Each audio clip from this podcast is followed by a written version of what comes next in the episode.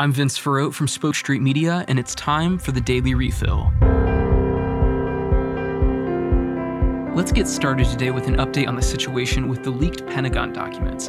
In an encouraging move, an arrest has been made in regards to the leak.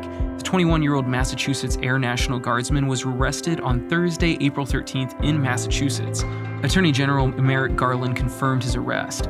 Remember, this story is still developing, but Pentagon officials have said that the leak has threatened national security, so it's important to figure out the source of the leak and to patch it.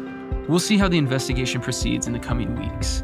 In concerning news from Indiana, a massive toxic industrial fire broke out in Richmond. People are being evacuated up to a half mile radius from the site, and the EPA is currently monitoring the air quality.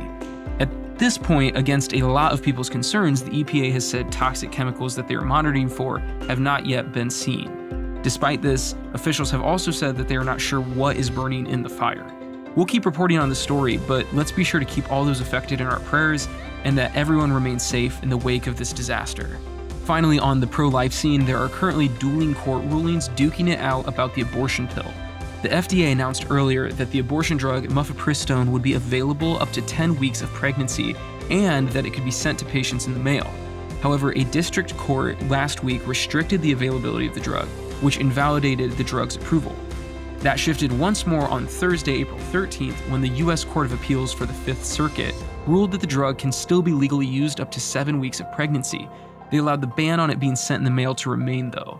The big takeaway from this story is that abortion politics are still very delicate and being fought over in our country despite the Dobbs ruling from last summer. While that was a major win for a pro life culture, great strides still need to be made before we truly have a pro life culture that protects both women and the unborn.